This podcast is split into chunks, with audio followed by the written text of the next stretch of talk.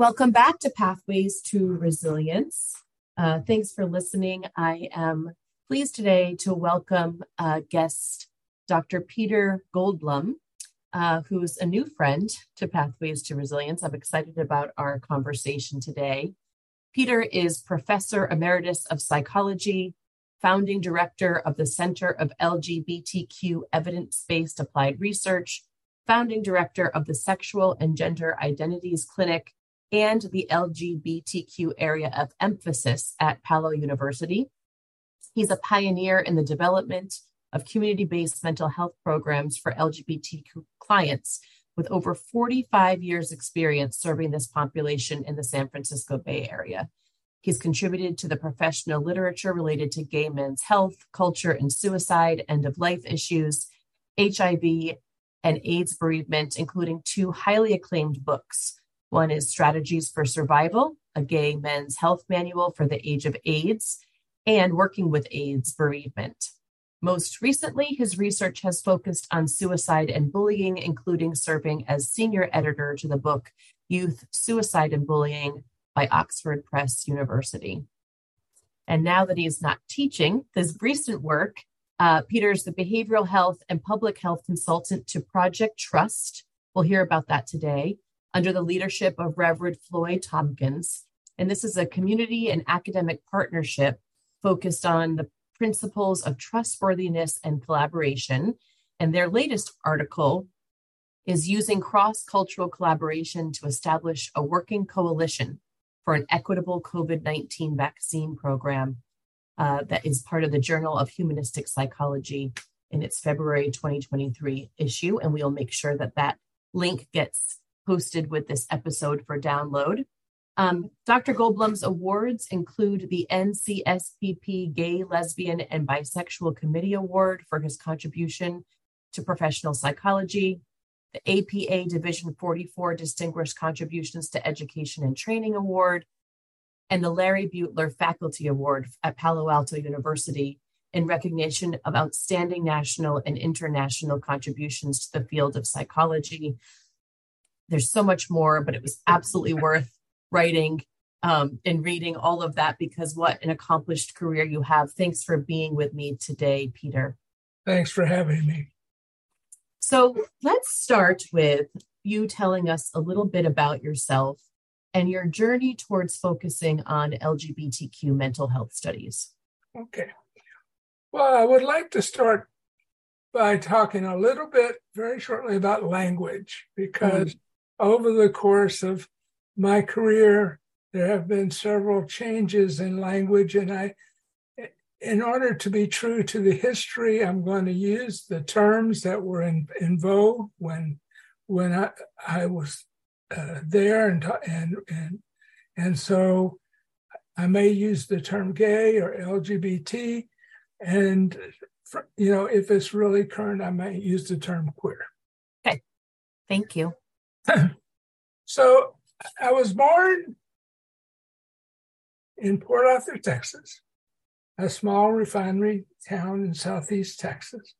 Um, and I was I was born and raised during the period of Jim Crow, mm. uh, and Texas, southeast Texas, was definitely under the blanket of Jim Crow. Uh, and from this, I learned the meaning of being an outsider very early. My father was a refugee from Nazi Germany uh, and came to this country in 1935 after completing his medical training in Germany uh, and felt a very deep gratitude to the United States for um, taking him in and mm. intervening in the war. My mother was a, uh, a Radcliffe graduate social worker, had been my father's settlement worker in New York. Hmm. And so we weren't your typical uh, Texans, nor were we even typical of the, uh, Americans. So hmm. uh, we were outside. However, uh, I also have to be honest that um, I benefited and was protected by by my parents' privilege. Mm-hmm. So I did not get the brunt of uh, what Jim Crow could dish out, and and that was definitely uh, a benefit. In high school, I was one of the few liberals, and was always take the stance of of trying to articulate a position that was very much against the mainstream of my my high school. I was there was zero, absolutely no African Americans in my high school mm. it, it, throughout my whole education. And I remember one of my friends uh, in one of our arguments about race and, and equality and things like that said, Pete, you've never even met a Black person, except perhaps the people who work for your family. And he was right. Mm. And that became a challenge to me that I have accepted throughout my life is to engage with as many different kind of communities as I can to learn from them. And this the, the best example of this, and I, I think I learned a lot, was in my in, in my undergraduate um, I decided I would go up north. That's what we call anything Mason Dixon line. And I would go to Wisconsin to be a, a camp counselor at a Boys Club camp because I knew that they, that, you know, from the brochure, that a lot of their campers were going to be black and they're uh, the counselors. And I was very fortunate. And let me just right now say we no longer have the privilege of doing this. This was this was a long time ago, and you know the world has changed, and our response to, um, you know, we we should know we should know a lot better than I knew at that time, mm-hmm. but. They were they were actually quite uh, the African American counselors, which was most of them, were quite taken that I would come up to to understand this and they they and not always patiently, but corrected all the bad mistakes I was making in language and so forth. They could see that my heart was in the right place. I just mm. did not know um, what the hell I was doing. and I think about these guys when we talk and, and uh, I think a lot of what we'll talk about today is grace. Mm. How, how, how they they gave me grace to make mistakes because they they saw that my intention was good. Mm-hmm. That, that can be abused. You know, we can get real lazy and call for grace, but um, so uh, after the after undergraduate school, um, I was drafted, which at that time meant a very good chance to go into Vietnam. Mm-hmm. And uh, I tried th- everything that I could legally, except for mark the box that said I was a homosexual. Mm-hmm. That was, you know, to- it would have been totally outside of my comfort zone. But I tried everything that I could, and I was drafted, and I was sent to radio school. And I was sitting in line to go to Vietnam when someone came up and said, Do you know how to type? And I said, Well, I don't know. What do you have in mind? and they said, If you can type, you can stay here another six months. I said I could type, and lo and behold, I ended up uh, working in the psychiatric unit in a hospital. Wow. I once asked my friend uh, Bishop Ernie Jackson about miracles, and I said, "Do you think that was a miracle?" And he looked at me directly. He said, "Yes," and I, mm. do, I do too. And indeed, and I, yeah. And I, and since then, I have believed in miracles. I'm not sure exactly what how they come about, but uh, uh, so in, in the army, I met a, a lot of people from New York, and I also had my first experience with a gay bar. Now, this mm. was a little bar in Augusta, Georgia. You had to walk down an alleyway, knock on the door, and say, I know Phil, the bartender. Mm. Uh, and then you could enter into perhaps the most diverse room of people in all of Georgia. Um, and uh, from there, everyone said, You've got to go to New York. So I applied and was accepted at Teachers College of Columbia and went off to New York. How are we doing time wise? I don't know. You're good. Yes. No, You've. yep, no worries. Um, um, at Teachers College, um, I met a, a, young man named Alan Young, who those of you who are uh, gay historian uh, will not remember that name. He happened to be a, a friend of the family, um, my family, and he introduced me to the early gay uh, organizations in New York, the Gay Liberation Front, the Gay Activist Alliance. Actually, he only was a Gay Liberation Front guy, and but uh, and I met a man named David Canterbury. Uh, actually, I met him the first time I went to the Bats, and I fell madly in love. Mm. Feel in love, uh, and um, I hoped that we would stay together for the rest of my life. But he went off to be a, a actor in Atlanta, and I went off to Europe to see how much change I could continue to make and to mm-hmm. rebuilding of myself. Um, but then after a while, I, I in, in Europe, uh, I decided I needed to go home and, and work and, and and I did, and I got a job in Napa State Hospital and, and college, where I trained psychiatric technicians. And David came to live with me.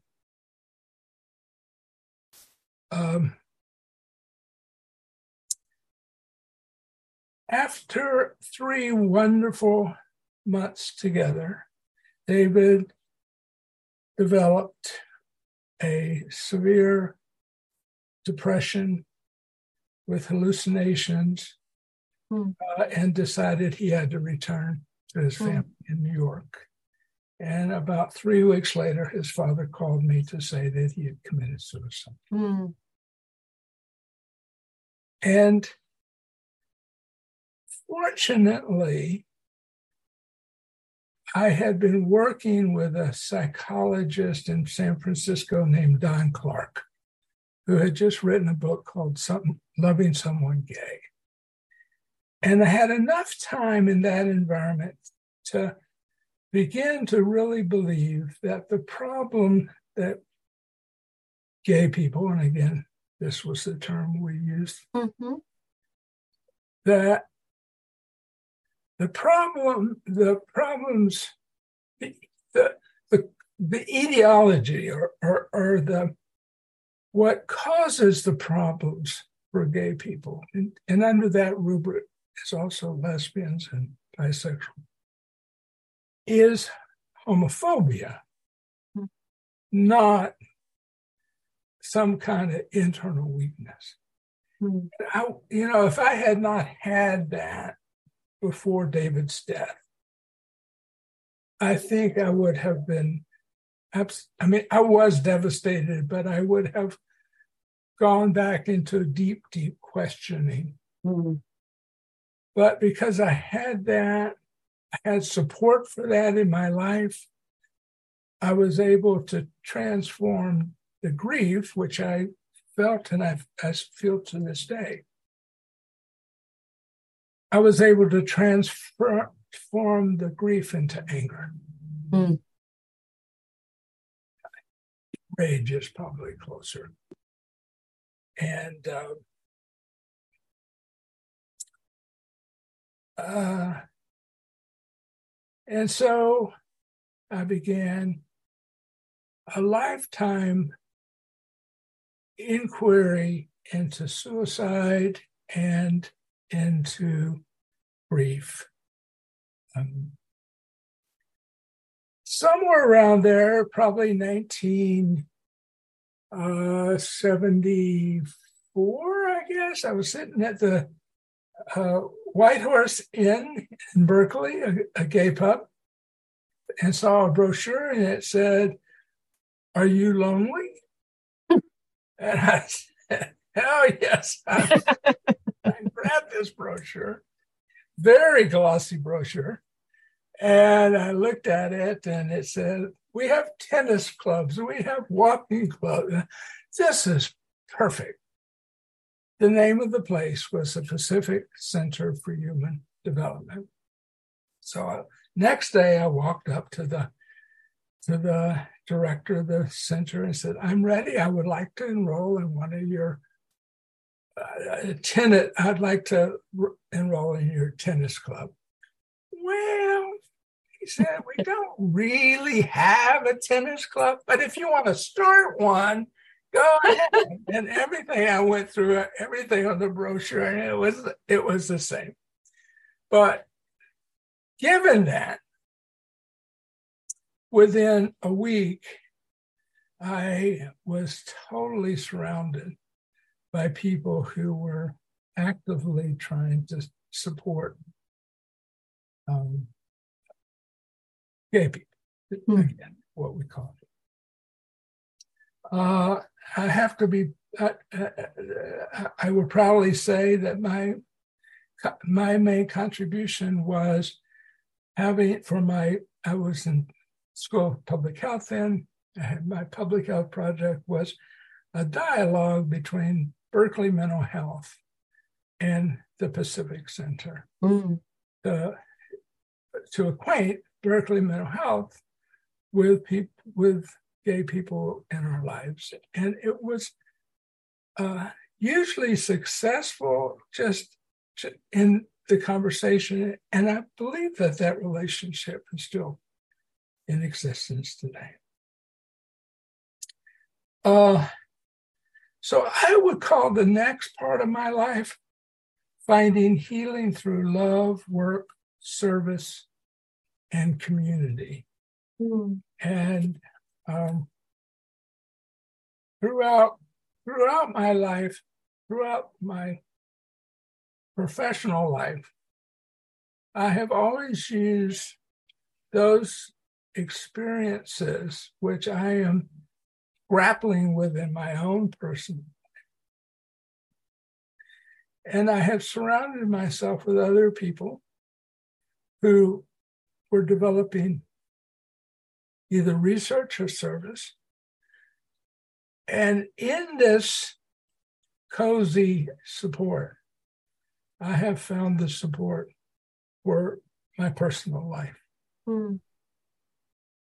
In 1982, when AIDS hit, I was actually working with a, a, a group of uh, called the Resource Foundation, Patrick McGraw, Dr. Patrick McGraw, uh, working with gay men with chronic hepatitis. And given my public health background and my work with gay men, um, I was asked by the health department to join a small group of consultants to help develop the pre- prevention programs for gay men uh, and AIDS. Uh, shortly after that, I became the deputy director of the and founder and a founder and deputy director of the UCSF AIDS Health Project. Um, one last, uh, two last stories. During that time, I met the second love of my life, Kenny Payne. Uh, I was at a fancy dinner party, uh, and there was a young man sitting across from me, beautiful blue eyes, who was very animated, and we started talking. And um, he asked me out. Hmm. Um, and, uh, you know, at first I was really kind of put off by his self promotion and um, brilliant, uh, just working, finishing his PhD at Berkeley in anthropology. Wonderful stories, very funny.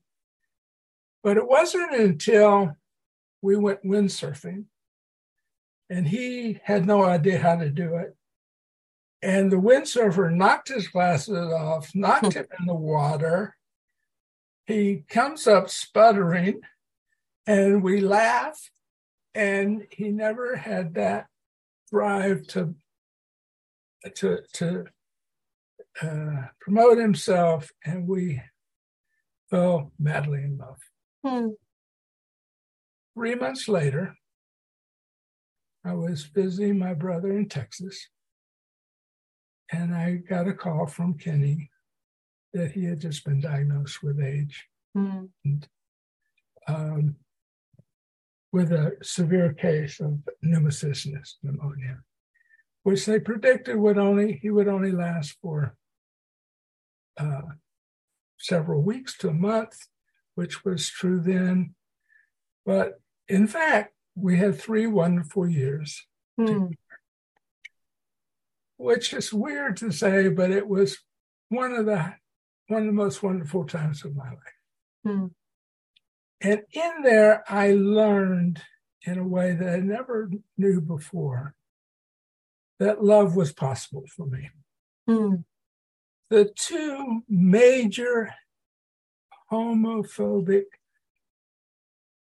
lessons, beliefs that I struggled with were that gay people could not find love and gay people were worthless and would not be able to provide be have a professional life hmm. would be so discriminated against and with kenny i finally found that yes it is possible mm-hmm. have a love that, in this case, lasted forever, but forever was way too short. Um, again, I threw myself into into my work. I ended up going back to Palo Alto University, um, and the um, the last story is uh, in 1997, uh, starting this newfangled thing called AOL dating. I met Michael Carr, who at the time was the uh, art manager at the Quilt, and we have settled into uh, a really wonderful relationship 20, 26 years later. Mm. Um, and I think that closed the closed the loop of being able to realize that the curse that I had felt about being gay, of being loveless and meaningless, had been broken. Hmm. So that's um, Oh, so so you uh, uh, Melissa um, said that uh, about my current work with with Floyd Tompkins. We can talk about that, and and to me, what this work is about is incorporating the lessons that I've learned over my life. Mm-hmm. And the lesson that we've learned, I think, in the Project Trust is how essential the trust relationship is, particularly between groups that have different cultures. And to shift from the idea of a trust relationship to a trustworthy mm. relationship. And that this, this trustworthiness is the central is the essential aspect of being able to work together. And it's it's my my belief, and I you know I have to say that I'm supported in this by some wonderful people at Project Trust uh, that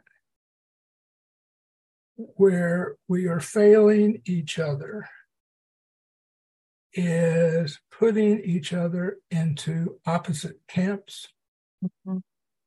and to believe that the other is the enemy, including some language. And I, I always remember Susan Sontag's admonition about metaphors and that the metaphor of the war just puts the other in a position of enemy. Mm-hmm. It stops us from li- listening and understanding, and it puts us in a position of trying to defeat. Yeah. And I think that that is a position that has caused each of these large groups to back off and be very suspicious of each other. Mm-hmm because the trust is gone once you do that yeah the trust is gone the trust mm-hmm. is gone mm-hmm. um, you're you're you're trying to win you're not trying to find common ground mm-hmm. wow um incredibly inspired and sort of in awe listening to this this history your life history but that also brings us through sort of the gay rights history at the same time because you lived it. I'm really um, one of the th- the themes I'm just seeing from the time you went and took the boys club, boys and girls club, or whatever that was brochure. One was that brochures were something that really caught your attention, but um, but that it was through relationship. All you described all of them were, were different forms of collaboration right? From from from going and meeting those counselors who were all people of color to saying humbly i, I don't know. I just i want to learn. Yes. To your various loves of your life. And being open to those experiences and even open to sort of leaning in to your grief mm-hmm. um, when the first two passed away Yes. And taking all of that and then looking again, where can I go find collaborators? I guess that's what's striking me is the number of collaborators you've had in your life. Yes. Not just professionally, but in your life seeking love, in your life seeking a greater understanding of people who are different from you because you had this seemingly innate uh, curiosity and uh, I would say sort of reverence for diversity. Yes. How, and you know, the, the questions I had, I, I almost have different ones because you answered some of them now. But in our initial conversation, you did talk about how you kind of had come to a place where you thought, mm-hmm. man, we've come far. We've come really far. Mm-hmm. Uh, homophobia is still there, but gosh, there is much more equity and inclusion for the gay queer community, for the BIPOC community. Yep. Um, and that more recently you've realized that you grossly underestimated how much change had actually been made made given where we are yes. today, literally today. What is your perspective on how we get out? Because you said you're, you know, rather than focusing on where we are and how terrible it is, yeah, you're really trying to focus on how do we get out of this place. Right. How are you doing that? Well, first of all, as I look at this and I and I look about how big a mistake I had felt, and my I think we all had had estimate misestimated the, the level of hostility mm-hmm. toward people that believe like like I did. I I, I always return to my father experience in Germany. that uh, you know he he would say how could a country that produced so many wonderful enlightened artists and thinkers create create this huge amount of people who were who were uh, antagonistic and hostile and would mm-hmm. go along with terrible things. And I remember, remember my, my father's analysis was that the problem was initiated by the communist in the sense that by pulling the country far to the left, it created what we see today, which is a schism of uh, in which the right begins to coalesce and become empowered. Hmm.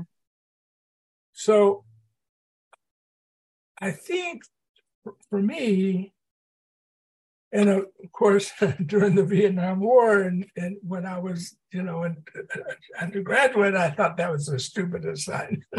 idea that I ever heard of. It, mm-hmm. You know, but today, that I'm probably around his age,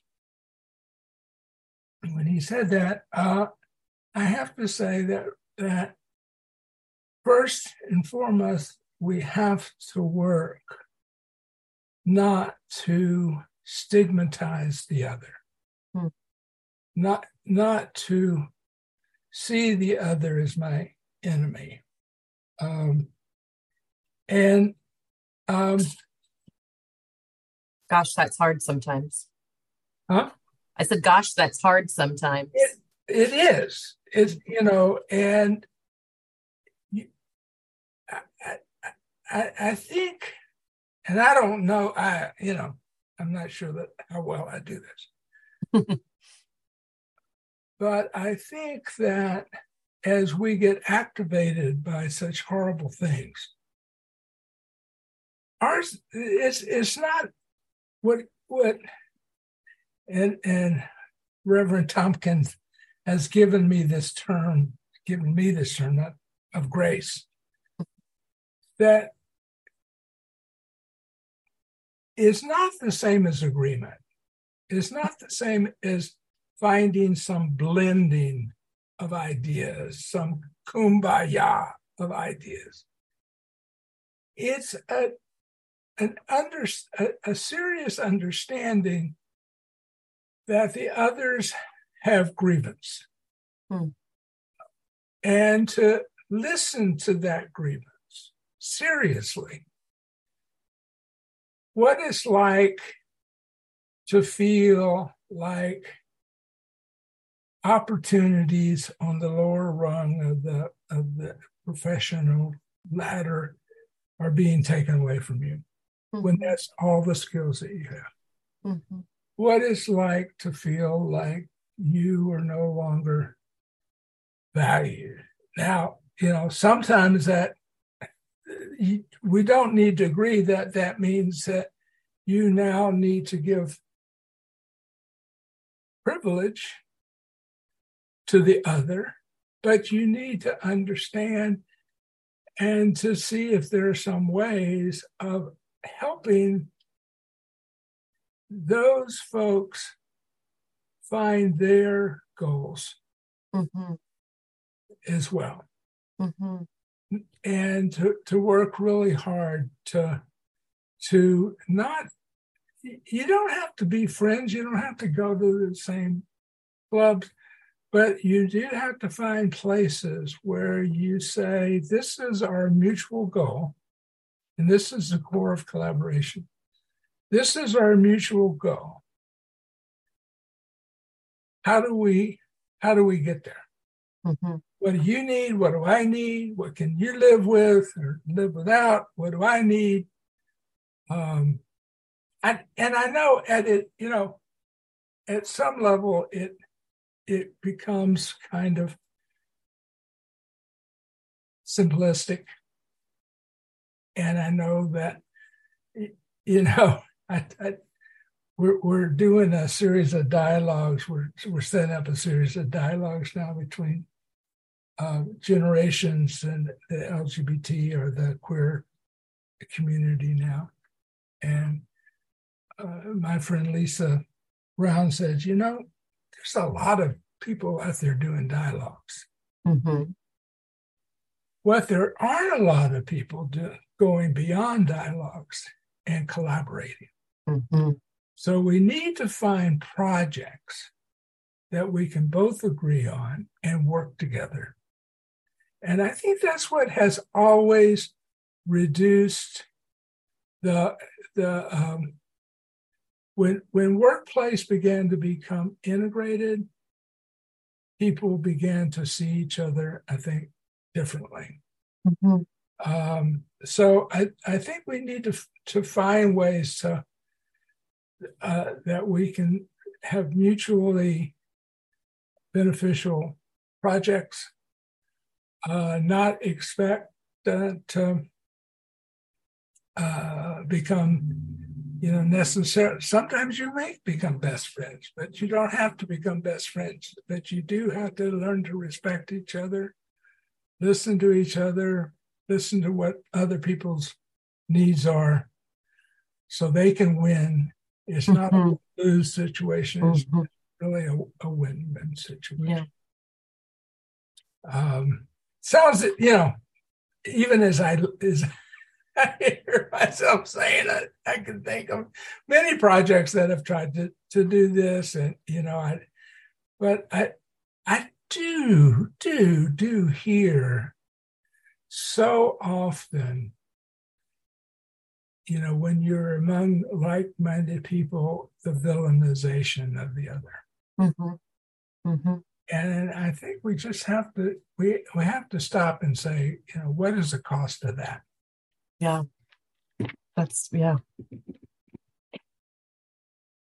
What has struck you, do you think, the most so far in your study of cross cultural collaboration?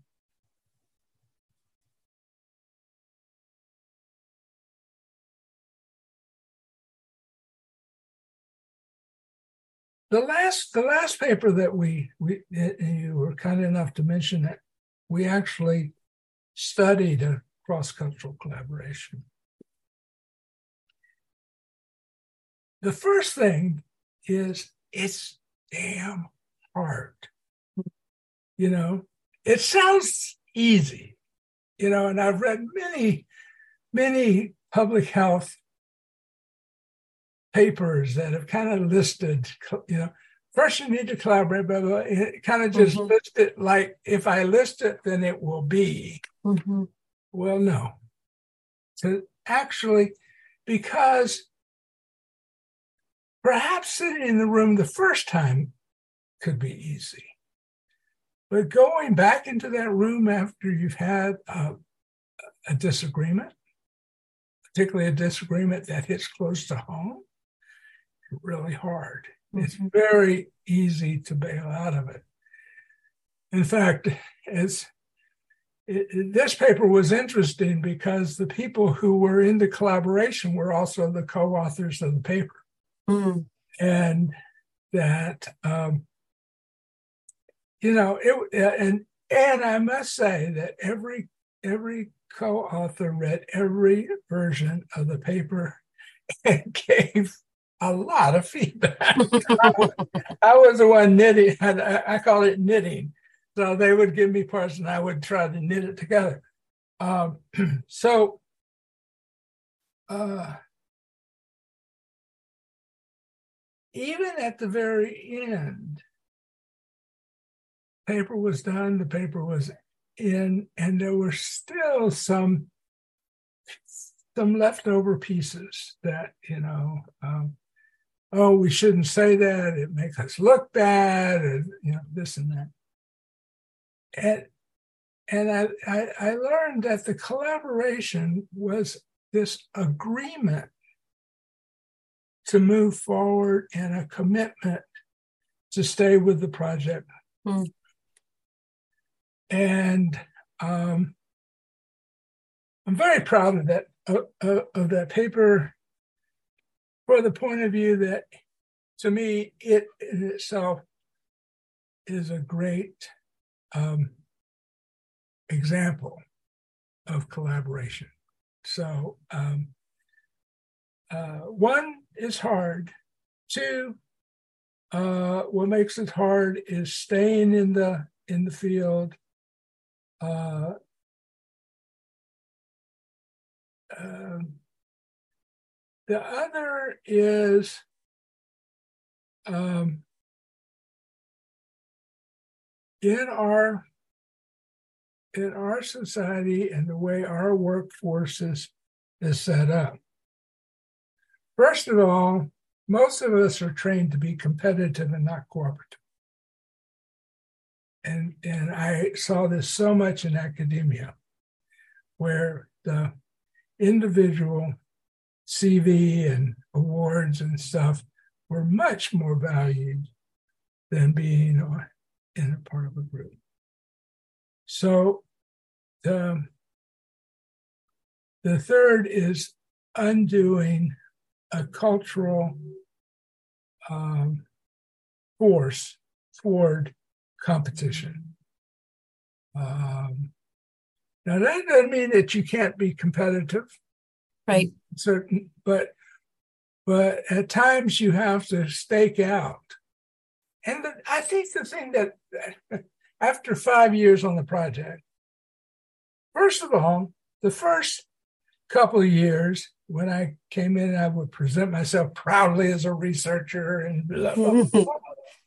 uh, I got such pushback from the community about distrust of researchers, mm-hmm. distrust of elitism, yeah. distrust of, you know, uh, it, you know the uh, Tuskegee thing is, I think, uh, you know, way too often cited, and there, there are other, but just this, you know, and you have to pass the test. Mm-hmm. And I think this is what we are not teaching our our clinical students about enough is that it's not the first impression. It is that you keep your word and that you can be trusted. And if, you know, I, am I'm, I'm always reminded of those, those films where the, you know, the eight months old kid slaps mommy and looks at mommy's face and sees what mommy's going to do and whether mm-hmm. she gets retaliated against or hugged. That's how I felt. Mm-hmm. That I had to demonstrate a willingness to listen and to not necessarily fall over, but uh, uh, and over time become trustworthy, become seen as trustworthy, but also understand that that that can be, that can change. Mm-hmm. You can you can trip tripwire something, and uh, you know you're back. Maybe not back to step one, but you, you can be knocked took a few steps back. You're reminding me of it, I, I, what's coming to me is that you this idea of you keep showing up, but you yeah. keep showing up with curiosity, yeah. humility, yeah. um, and and and respect really authenticity and that goes again is bringing me looping me right back to you and those camp counselors and why they're why they saw you as someone that they wanted to hang out with and they knew that they could correct you and they knew they could razz you but that's because you came not from a place of knowing but a place of curiosity yes. um it's and, very it's yeah. very easy to get triggered ourselves and fall back on our privilege. Mm-hmm. Mm-hmm. And to say, you know, who, what, how are you to talk to me like that? Mm-hmm. mm-hmm. and, and you get written off and you get tolerated. Uh, and not supported, and, and people may not return your questionnaires. right. yeah. Yeah. Yeah. But, you know, um, I think those are some of the things I've learned um, and lived. And lived in this generation. Yeah. So, Peter, as we close up, um, the last question I always ask for of people, and gosh, have you had so many nuggets of it already through our conversation today? But from your perspective, what is resiliency? Yeah, I've I, you know I've been thinking about that. Uh,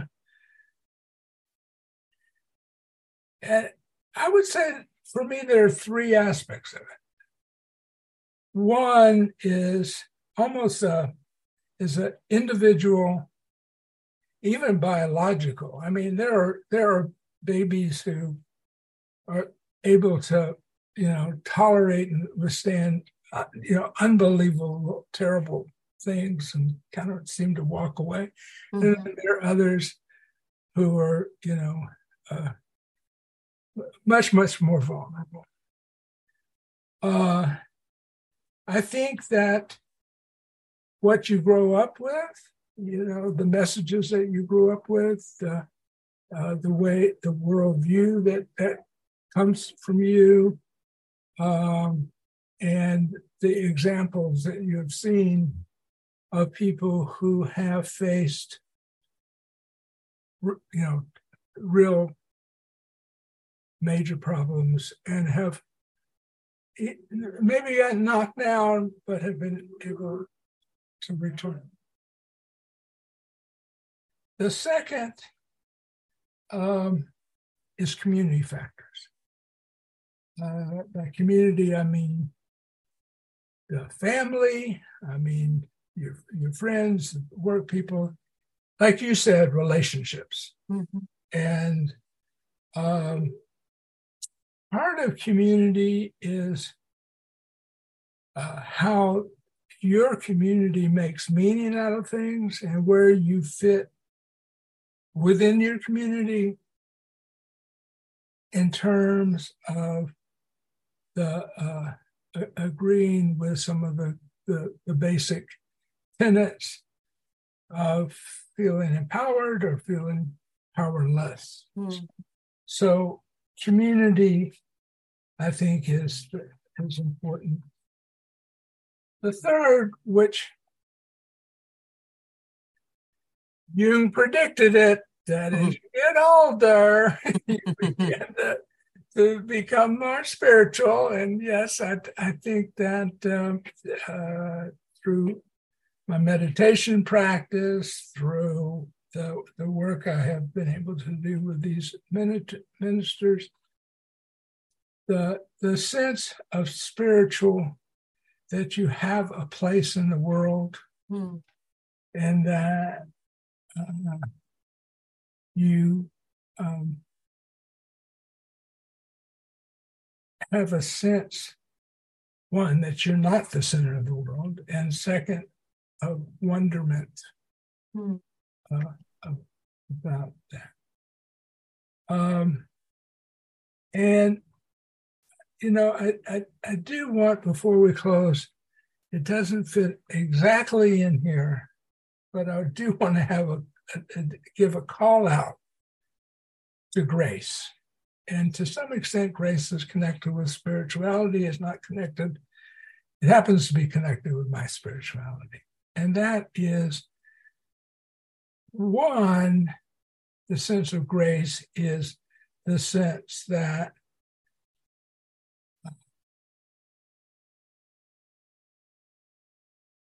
that sense that you feel when you're watching something in nature that is so big that it both makes you terribly small and hopeful at the same time. Mm. Um, that's one form of grace. The other form of grace is the ability to forgive and to continue to wish the other well. even though they may have just stepped on your toe. Hmm. It's powerful. Thank you. Which, which you know, tapping into those two things does help us tap into this deeper sense of our own resilience to be able to do those other things. Really. Yes. Yeah. Yes. Yeah. Well, Peter, what an inspiring uh, conversation this just was. I just really appreciate you taking the time to share your life stories and life lessons um, in such a a humble and yet powerful way. Thank you. It's yeah. been it's been an honor to to be here with you and uh, you know my my friend who recommended that I be on the podcast talked about what a wonderful listener you are. Hmm. And I think that, that she's absolutely right that in the context of being listened to well, who you are becomes much clearer. Hmm. So thank hmm. you. Thank you, Peter. Take care and talk soon. Yes. Bye. Bye. Pathways to Resilience is brought to you by Community Solutions, a nonprofit organization in Santa Clara County, California. To learn more about our services and our CS Learning Training Institute, visit us at www.communitysolutions.org. Thanks for listening, and if you liked us, please feel free to subscribe or give us a review. We'd really appreciate it.